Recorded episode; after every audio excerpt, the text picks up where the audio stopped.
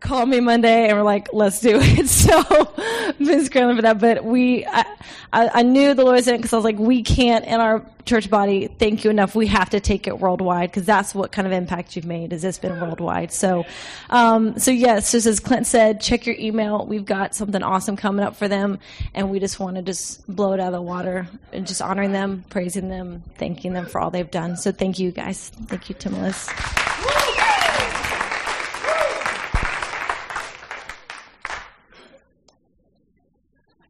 Ooh, a low blow. Get all your friends from all around the world to come say hello right before you preach. love all those people. There's a whole lot more of them out there we love too. We love all of you. Ooh, I'm excited to preach today. I don't have to sit in a chair. I, I feel like that we've been in a great season. I feel like we're honestly in one of the most clear seasons of direction I've ever been a part of in a community of believers. And what I mean by that is oftentimes you're always feeling like the next piece or even feeling pieces down the line, steps down the line, like how do we work towards those? But it was like the Lord just began to to dismantle all that and just say, no, what are you here for? What are you here for as a body? So what I'm going to share today is, is a piece of that. We've been talking about the harvest. If you're, if you're a believer in Jesus and a lover of Jesus, a follower of Jesus, a worshiper of Jesus, the harvest should be pounding in your heart because we're made for harvest. We were harvested and we're made for harvest. We're literally made to reproduce the things that God has done in our lives. And, you know, I grew up in the church. Those of you that don't know me, I grew up, church is, is, is normal life to me. I don't, I don't know life outside of church. My dad's job was to go and fix broken churches. And so we just went around and, and that's what the church, but I'm telling you, as I look at the church, I'm realizing the church without harvest is always on the edge of not having enough oxygen to breathe. It's, it's not, it's made to be thinking about the heart of God for his kids. And I, I said a statement and, and interesting enough, it's funny when you say something and someone else catches a hold of it and they're more passionate about it than you. And, and Timothy heard me say a phrase, it was a few years ago, that the Lord's not coming back for a tithe, not for 10%. He's coming back for a great harvest. And, and Timothy is on it, man. He's like, we gotta get, we gotta see more than 10% of the people have ever lived in the world to come to the Lord. It's, I, I mean, the truth is, I want to raise your belief level beyond your eschatology belief to believe that God wants everyone to be saved. I'll say it again. I want to raise your belief in the goodness and the love of God more than even your eschatology belief and to say that the Father is in pursuit of the whole world. And He is looking for you to be the laborers, for you to be harvesters. And so we're going to just dive into how that happens a little bit today. I'm going to go backwards and then zoom forwards. But before I do that, I have to prophesy over someone because I actually had a dream about someone two weeks ago. So it, uh, this is Genevieve's painting, no one mentioned it, so it's beautiful and lovely. And it's actually anointed. As you were painting, it just started messing me up. But, um, but your husband is Aaron, right? We're friends on Facebook now. I friended you. Um, so can you stand up? I actually had a dream about you two weeks ago. Um, I think it was the week that maybe y'all were supposed to be here. It was a Saturday morning I woke up and, and funny enough, I didn't know exactly what you looked like. I had an idea, but the Lord said, this is for Aaron, even before I started dreaming. And I saw a, a fire on the inside of you. And, uh, and it was so awesome. It was, it was such a specific fire. Like, and there was a whole group of people that needed this fire and I saw it like being cultivated in you and, and like burning in you. And, and I just want to say what I'm not saying, like you're not on fire. Because I'm about to say that there's this fire and it was all on the inside. And all of a sudden I saw it was like in a clay pot. And, and you've even wondered, like, what's this fire? When's it going to get out? But then I, I immediately was like, I was standing with the 300 that were with Gideon. And there was this, they all had this fire in a pot. And it was time to break the pot so that the fire, whoa, so that the fire was going to come and it was actually going to dismantle the armies of the enemy. And the Lord said, I've been building a fire in you, son. And you've been, and the enemy's been lying to you and saying you're not doing anything. It's not valuable. It's not worth it. And it's not going to make a difference. And the Lord says, it's ready to break the pot. I'm ready to break the pots. I'm ready to break off the, and the fire is going to bring such chaos to the enemy. It's literally going to bring chaos to the enemy. And I just felt like the Lord wanted me to tell you these three things. The fire is your personality. It's your type. It doesn't have to match anybody else's fire. I feel like all 300 were a different body type and a different personality. And the Lord says, I need your fire. I don't need it to match anybody else's because there's people that are only going to be drawn to your fire. And so the Lord says today, I'm not saying one day in the future, as you stand there, I'm telling you the pot is broken. The fire is out. The fire is released. And, and I'm, and there's going to be people this week, I'm just going to go for it here, that are coming to you to say, what's going on?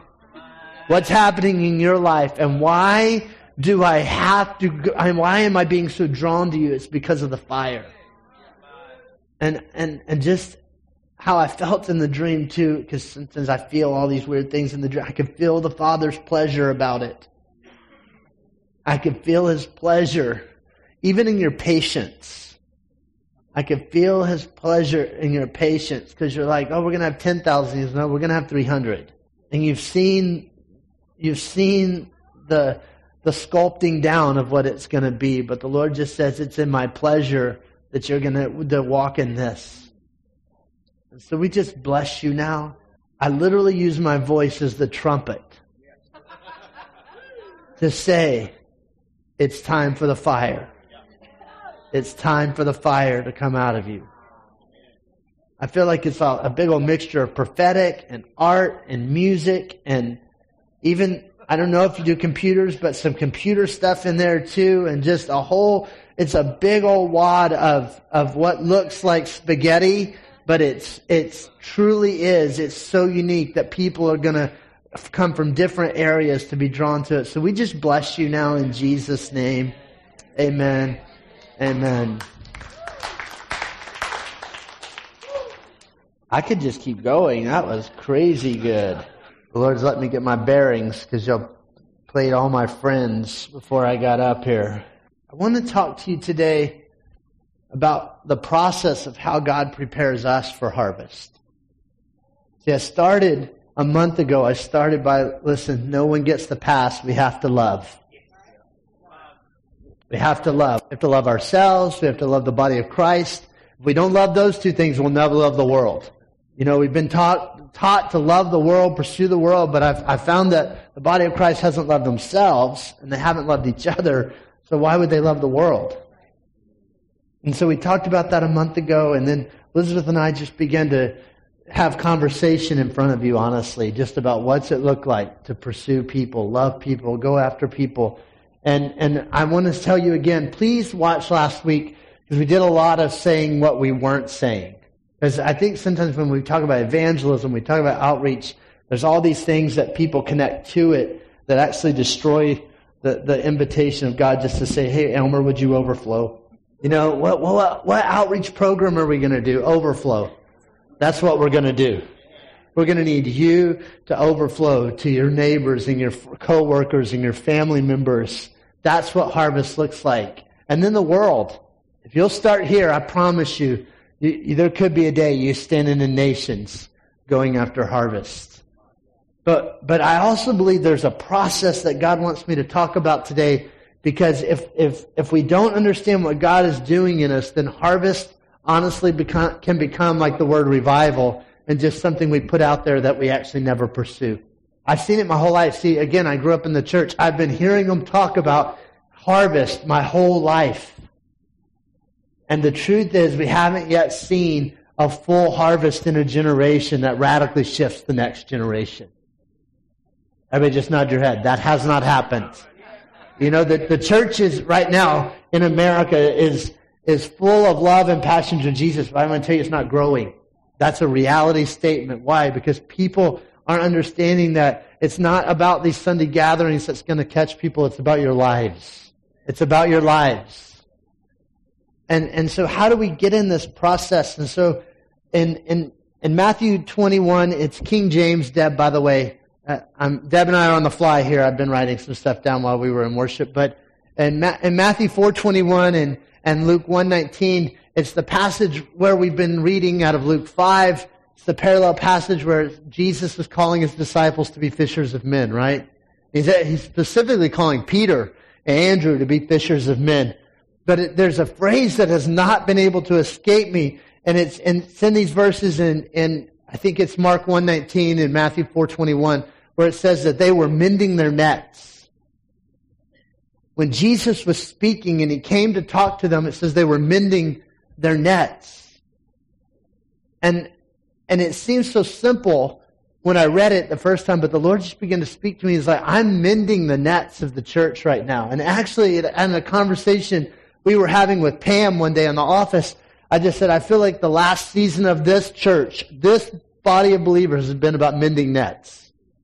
He's literally been mending us together and, and make and, and fixing why because he has harvest and the father always prepares for harvest i remember years ago we were sitting with an evangelist and, and from england and he said this he said there's the church in england is crying out for revival but they don't know what to do with they won't know what to do with it when god gives it to them because they got holes in the nets and I'll never forget that. And I've just been thinking about this process of mending and being prepared. And I believe this, that God is preparing us right now for harvest. He's preparing your personal lives. And so I'm going to talk in twofold today. I'm going to talk about you personally, and I'm going to talk about us as a community of believers. That they're both, we're both made and we're both being mended together right now. And, and so I begin to look into the, the Greek word, and every now and then you look up a word and it means like mend. You know, like sing, sing. You know, like it's not like something earth shattering. But the word mend right here is really incredible word in the in the Greek because they really don't have a proper translation for it in the English, the best way to describe it. And every now and then they had such a word, they were like, well, what's God doing in their lives? Well, he's mending. But what's that mean? What's it mean to be mended? What's it mean and, and I just want to say this. I wrote a few things down that we have to understand for personal harvest in your life, you have to allow the Lord to mend you. For personal harvest. See, sometimes we put this big piece of, man, there's worldwide harvest and there's harvest, but we have to understand we have to, we learn how to be harvesters by what happens in our lives. You learn how to be harvesters as you harvest the goodness of God in your life. The reason we were all singing this today about, I love you, Lord, and, you know, of your goodness, sing of your goodness. Why? Because we were literally harvesting the goodness of God in our lives at that moment. And, and, and how he does that is he begins to teach us, and we were actually what we don't know is we were building strength in ourselves as we were harvesting. And, and God is wanting to teach us how to, how to harvest what he's doing in our lives so that come, because if you have full barns, it's easy to give. If you have empty barns, I mean, that's biblical principle. Empty barns are in times of famine, but times of harvest, then you have more to give out. And so God is wanting us to understand there's like personal harvest or mending that He's wanting to do in us so that we know how to carry what He's about to release. See, I feel like He gave you that word today, Aaron, because you're totally ready to do it. He's like, he's been mending you and making you ready. And today's the day. And there's all of you have those moments where he's mending you. He's mending you so you can harvest. It's one thing like to know about the love of God. It's another thing to harvest it into your life. Where all of a sudden like, God loves me. And it's unshakable. Or you know he's provider, but then you harvest that place of provision, or you know he's healer, but then all of a sudden you harvest that place. Why? Because it can't be stolen from you then. Then you're an owner. When you harvest something, you then own it. And I love Proverbs says it says to buy truth and never sell it. What you harvested, don't don't sell, give it away for free. Give it away for free. And he's wanting us to understand that. So I want to talk to you about some ways that God mends us. And I'm just going to use some of the scriptures where this this Greek word is used. Y'all, y'all with me? Y'all know where we're at here? Okay, because I don't always like to talk a lot about Greek. It's really not that fun. Um, but I, I also want to say this, that mending is required for harvest. Remember the story in Luke 5? The very nets that they're mending in Mark, Mark 1 and Matthew 4 are the, the nets that harvested where it took so much that they had to bring the other boat and the other people to come bring it in. It's the same nets. So we have to understand that mending is part of the process. Mending is part of harvest. So if you're like, man, I'm ready for harvest, then say yes to the mending process. Say yes to what God is doing in you. Say yes to, man, learning how to swing the sickle. Say yes to those things and all of a sudden you're going to recognize, man, there's so much harvest around me. And, and so we, and I, I just want to remind you, this is supernatural. What I'm talking about right now is supernatural. If you're new with us, I'm not talking about a program of evangelism, even though we're going to teach people if they want to know how to share Jesus. But I'm really not. I'm talking about the goodness and the good things that God has done in you are so precious that you want to give them away. And it's really, it becomes not optional. Like I, I have new neighbors. It's not optional that they hear the gospel. It's not optional that they know about Jesus. And and I, I, we've always felt that way, but I can tell we're in a new season when the Lord was like, go over there. Don't let them move in and not say hello. Why? Because I've put them right next to you for a reason. See, we, we have to understand it's supernatural what God is asking of us. So, everything I'm about to talk about is supernatural. Only God can do it. How many have places in your life where you were a mess and you are no longer a mess because of Jesus? See, that's supernatural. If we don't remember that, if we think, well, yeah, I just got in there, I worked hard and learned how to. No, that's not how you did it.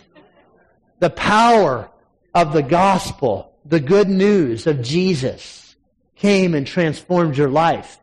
And that's why we wrote out there, we're a transformed people equipped to transform our world. Because we have encountered Jesus and it's changed us. So three things, and we'll see how we do here, about personal mending. The three areas, I'm going to give them to you before, and then we're going to go. The, the first one is that he wants to repair you.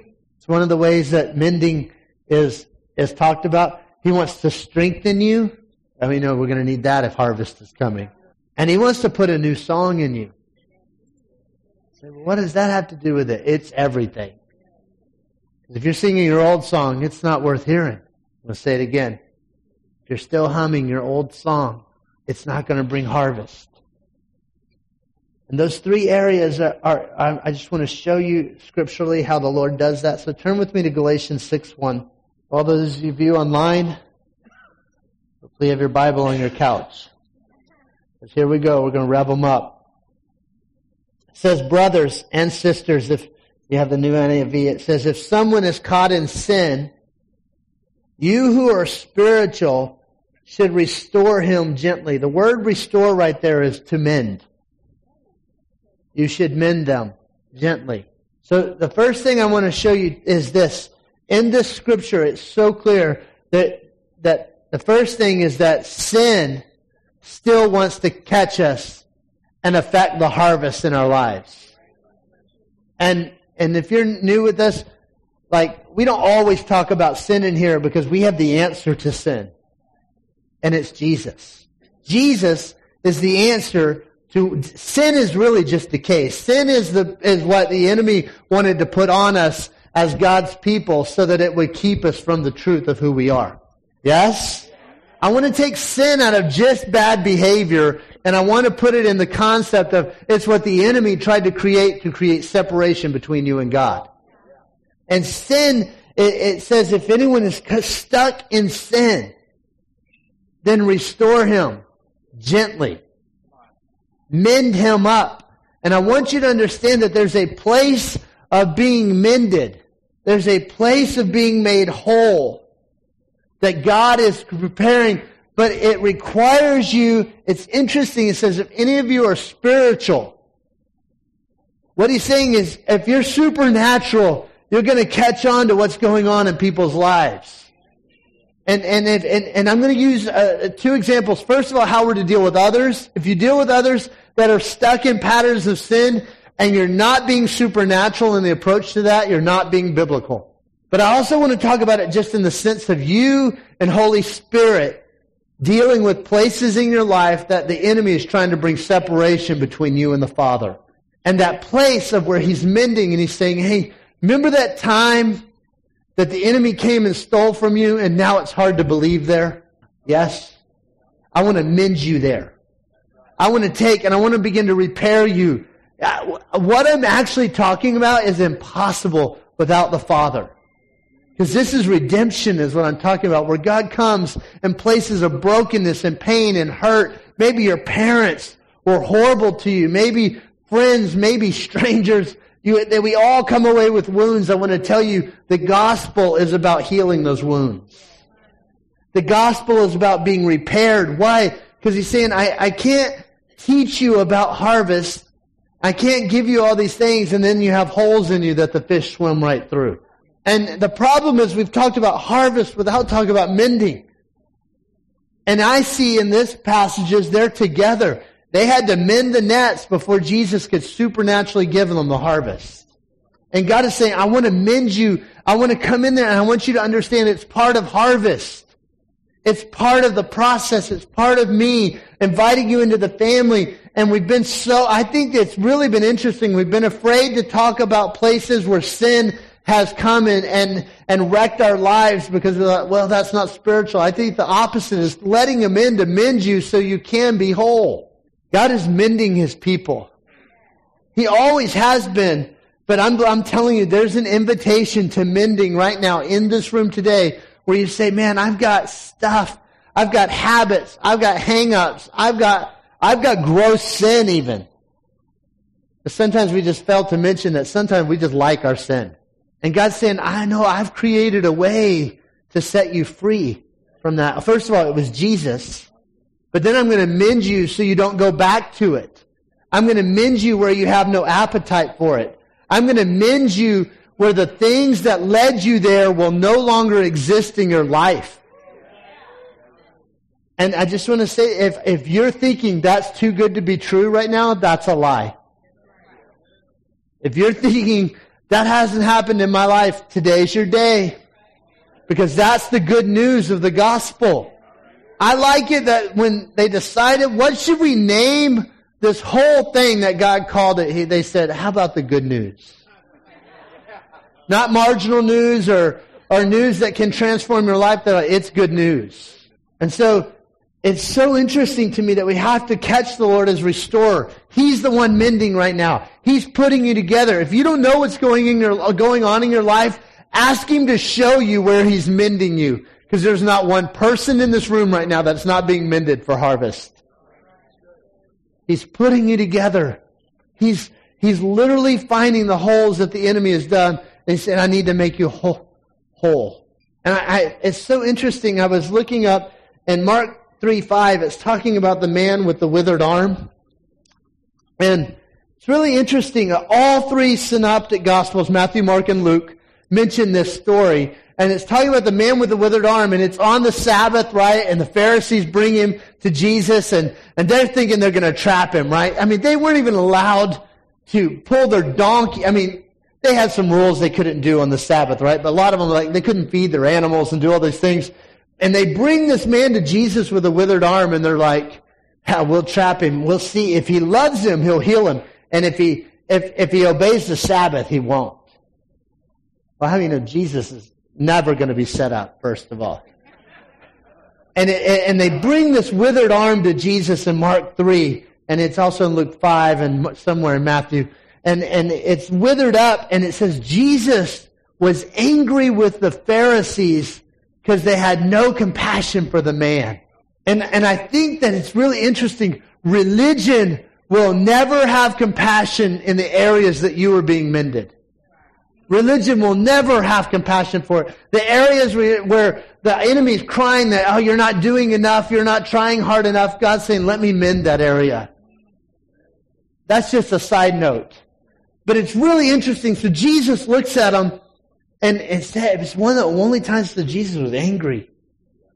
I like that. It means he had a little fire. Jesus is not some weak milquetoast walking around on earth. He's ready to go. And he looked at him and said, I'm going to show you how much I love this guy. He said, stretch out your arm.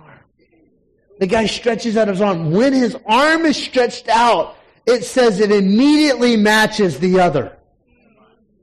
It immediately matches the one of strength, the place that hadn't been broken. And that's what I want to tell you that this is what mending looks like in the kingdom. When God heals you, it matches the original intent that you were made for in life. You're not walking around with some withered arm and being like, this is the good news. And now I've got to work it out to get it to match. No, when God comes in and mends you, all of a sudden it matches. It matches the original intent that he created you for. So when the enemy says, hey, what about that? Say, I don't know what you're talking about, man. it's so important. If we don't believe that, then we have too much faith in the process. We have too much faith in ourself doing the process. And I know y'all, some of you love the process. I'm telling you, I love the process of the kingdom. Your arm gets healed, it matches the other. Why am I saying that? Because I want you to understand that mending has lasting results and effect in your life. It's wholeness. It's wholeness to a place that no one will know you were broken. Number two. Jeez, 12, 12. Strength. I'm going to do this one quick. I, the other way that it's really interesting, this word can be uh, translated is to be framed up. In Hebrews, I think it's 11, uh, 3 in the King James, it says that the Father by faith, which blows my mind that God had faith, created the word, the world by his words. It says he framed it up. Now, I always get excited anytime God uses construction illustrations because I get them. Listen, without proper framing, it doesn't beautiful. It doesn't matter how beautiful the wall is; it will eventually fall down. Right? When I when I first started doing tile work with Bill, we would go into these million of dollar houses and they had a leak in their shower, right? And and that's what we did. We did tile work, and we would go in there and we'd tear out the wall, and Bill would say, "Keep going." Uh, I've been tearing out for days. He's like, keep going. We got to get to the root problem. We would dig behind that and you'd find the studs and they would totally be rotted out and hanging. One time we found a whole side of a house that didn't even have a kick plate. All the studs moved like this. One good gust and the whole house could have blown down. Why? Because it wasn't framed properly with the right stuff. And one of the words for mending is that God wants to frame in you the Word of God where you can hold the very things He's giving you. He wants to frame in you, put strength on the inside. There's a verse in Psalms 105, it talks about Joseph. He says, Joseph believed the Word of God and it was proved in him like rebar in his back. I love that verse because I like concrete, right? And, and, it's, and concrete's weak without rebar. You can break it up with just a regular hammer. You put rebar in it, it takes a whole lot more work. Why? The enemy can't come in and destroy what God is doing because God has put strength on the inside of you to hold the very promise. Let's put it in harvest context. He tells you, I want to, I want you to harvest the generation. To these three young ladies, I want you to harvest the generation. Impossible in the natural. And all of a sudden he begins to put strength in you. And it might just look like one person in the beginning, but more strength. More strength more strength. What begins to happen? You begin to hold the very promises of God with the strength He's putting on the inside of you. He's framing you up. He's mending you. See, where you feel weak, a lot of people love that scripture. Well, when I'm weak, He's strong. He's strong because He puts stuff in you. He didn't keep you weak. We've embraced that scripture so weird that we've actually just thought, well, my weakness is glory. No, your weakness becoming strength is glory. In Him. And He's putting, He's framing in you right now. He's framing you up so that you can hold. It's really interesting. Timothy and I were on a job this weekend. If you don't know, Timothy has a little business that I do all the work for. No. He's not here to defend himself. So, uh, but no, we, sometimes he has things he doesn't know how to do, and so I have to show up to show him how to do those things.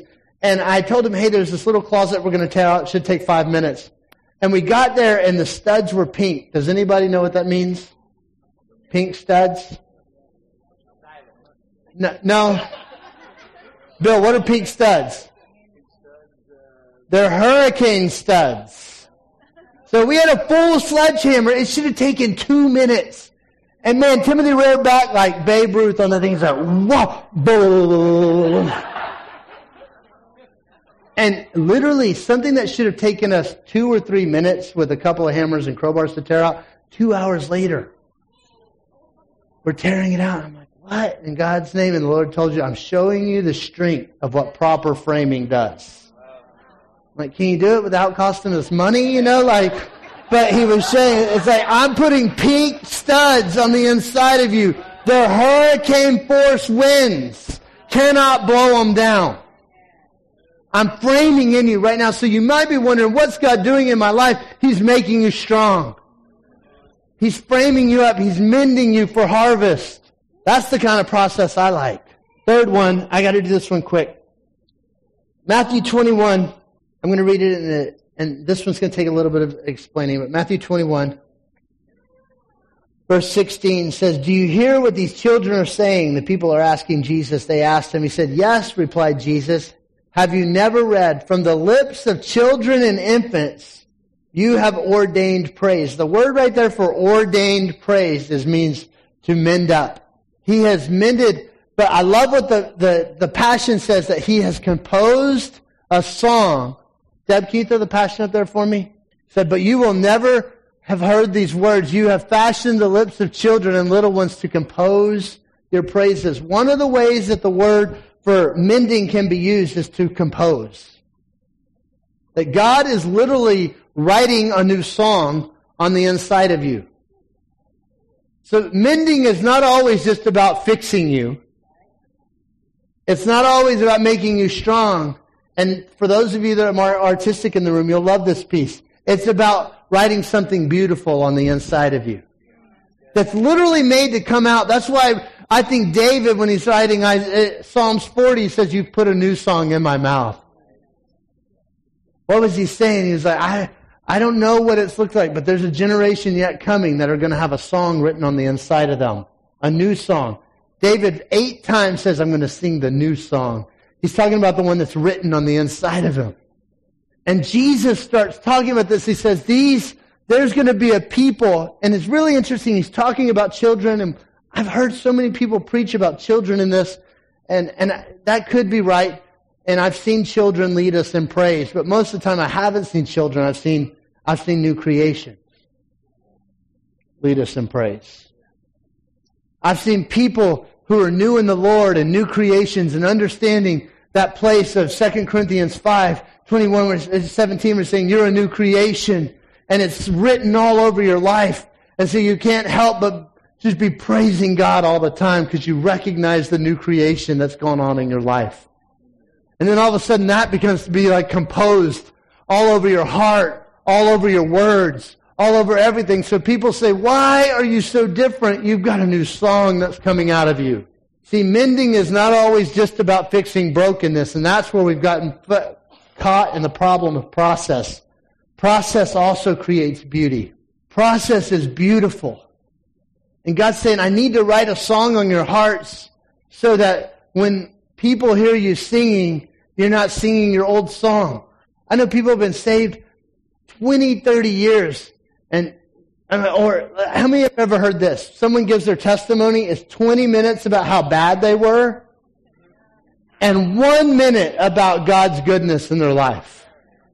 They're still singing an old song. I'm not saying that we don't tell about this, but then we tell what God has done.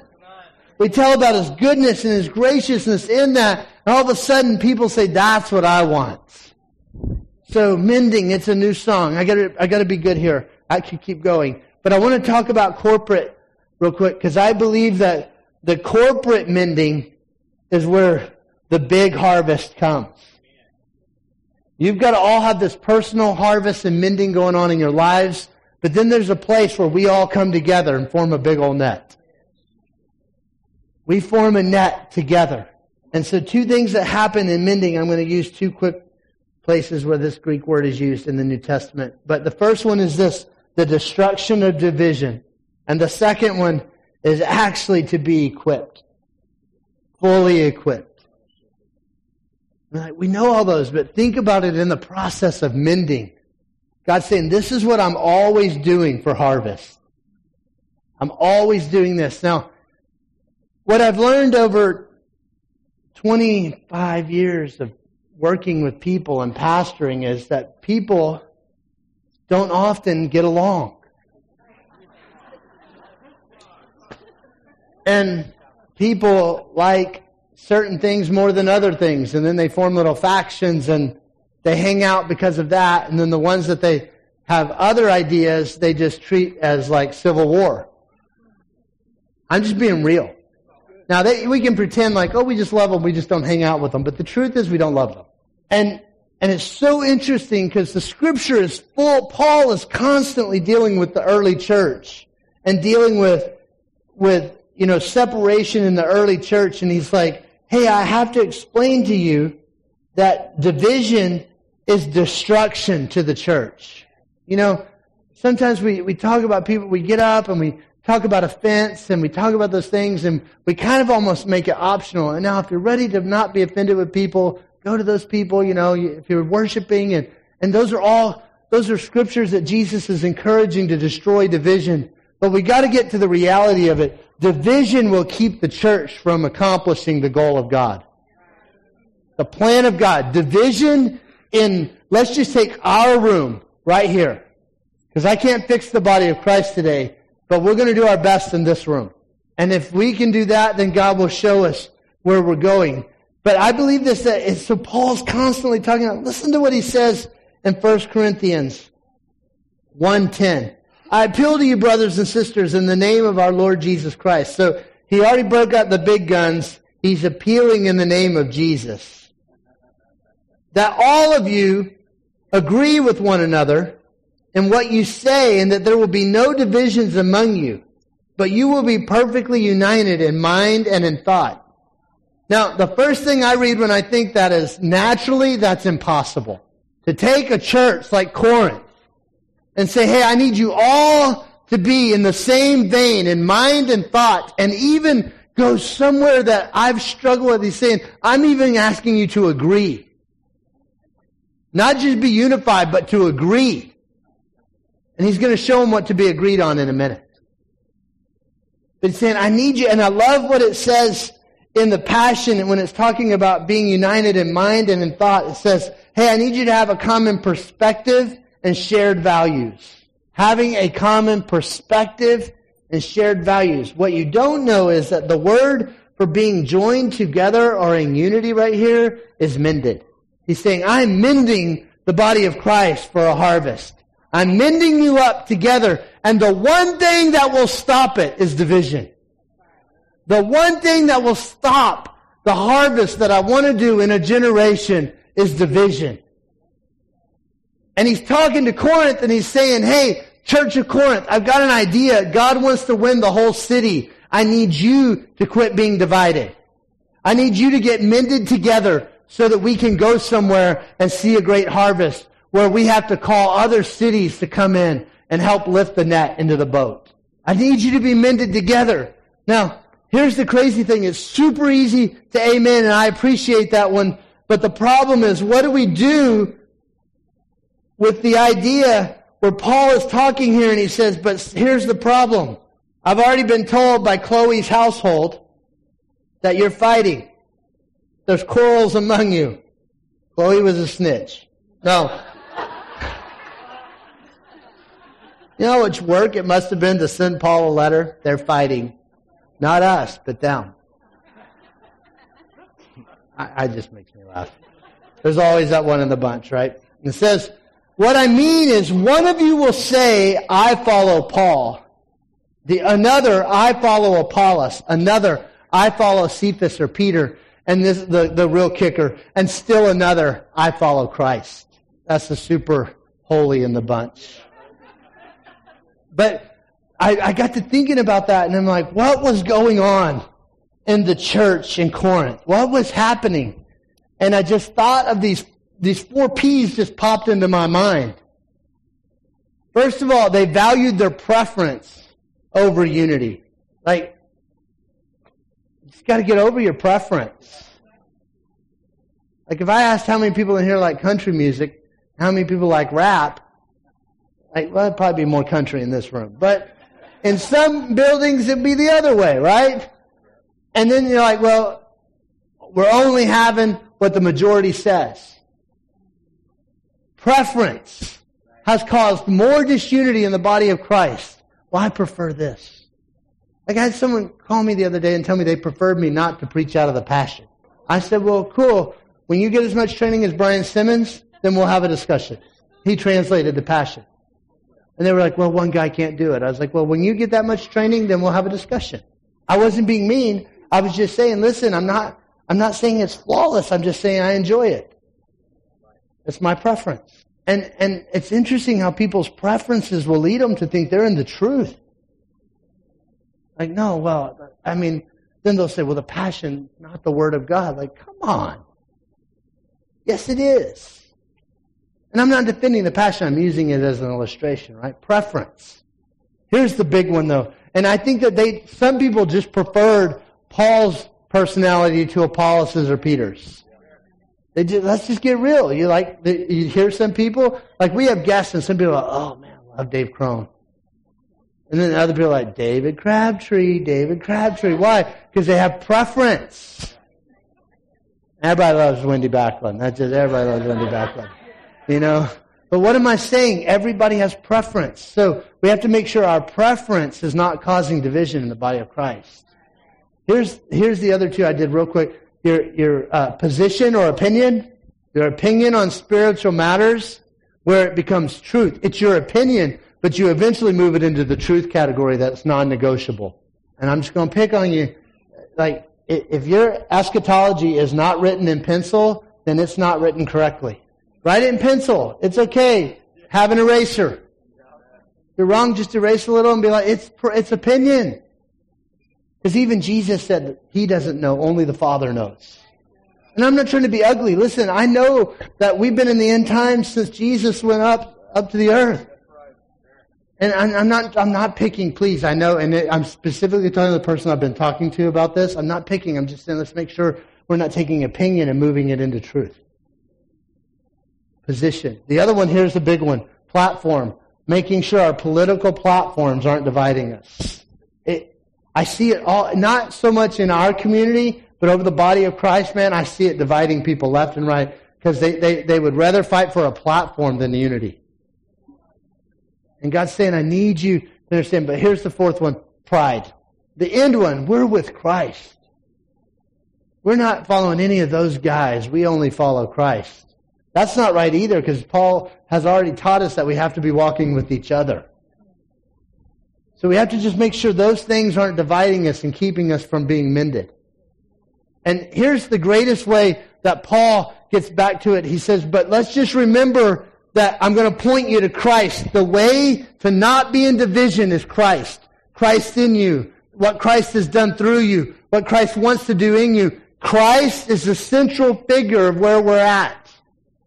Yes? And that will keep us from division.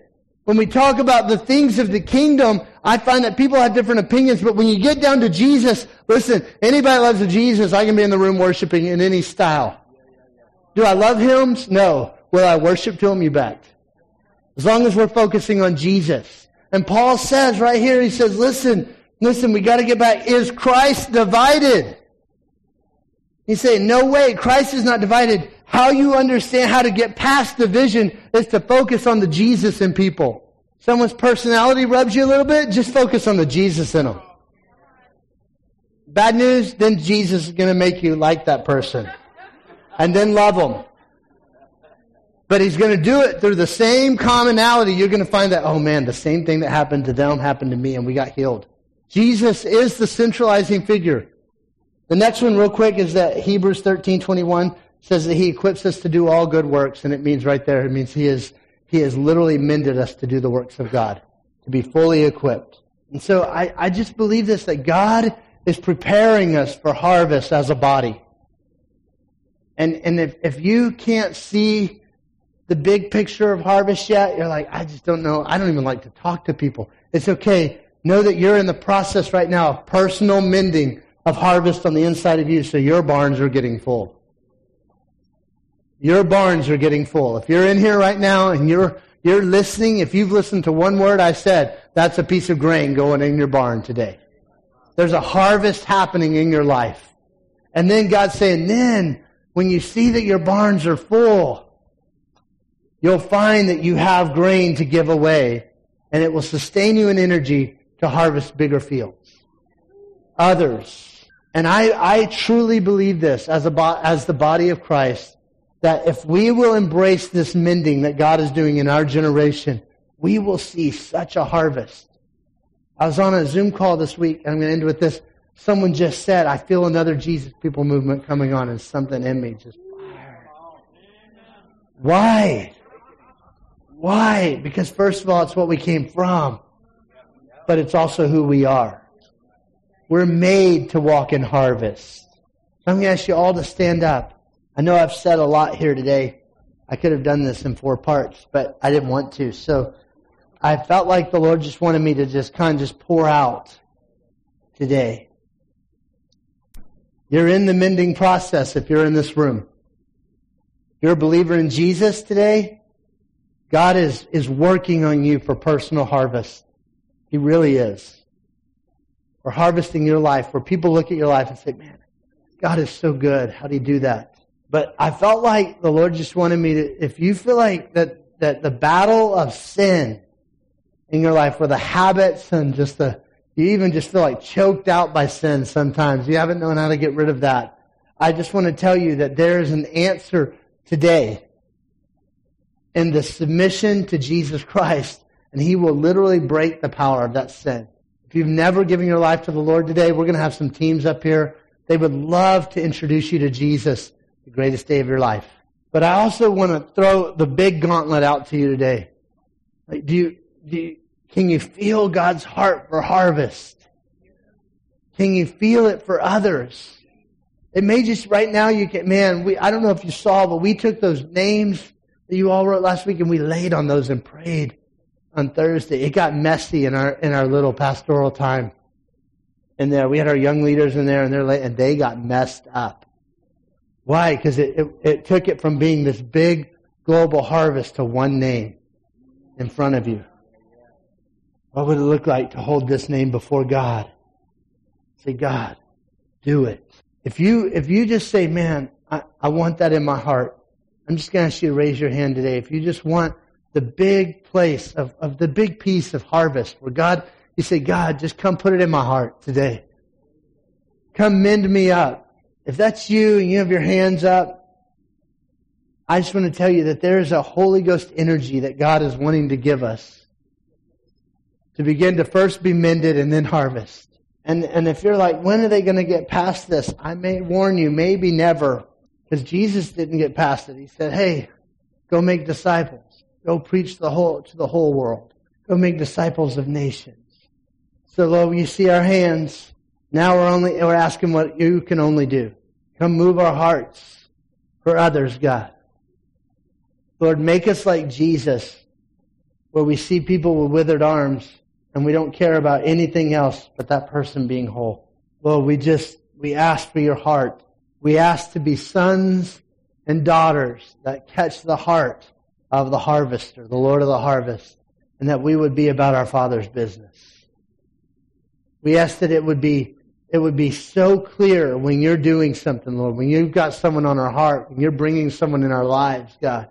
But it would also be clear when you're mending us on the inside so we can hold the harvest of our own lives, God. I ask for a twofold anointing today, God. I just bless everyone in here. I bless your families. I bless those names. Now I want you to think of the name that you wrote on that card last week.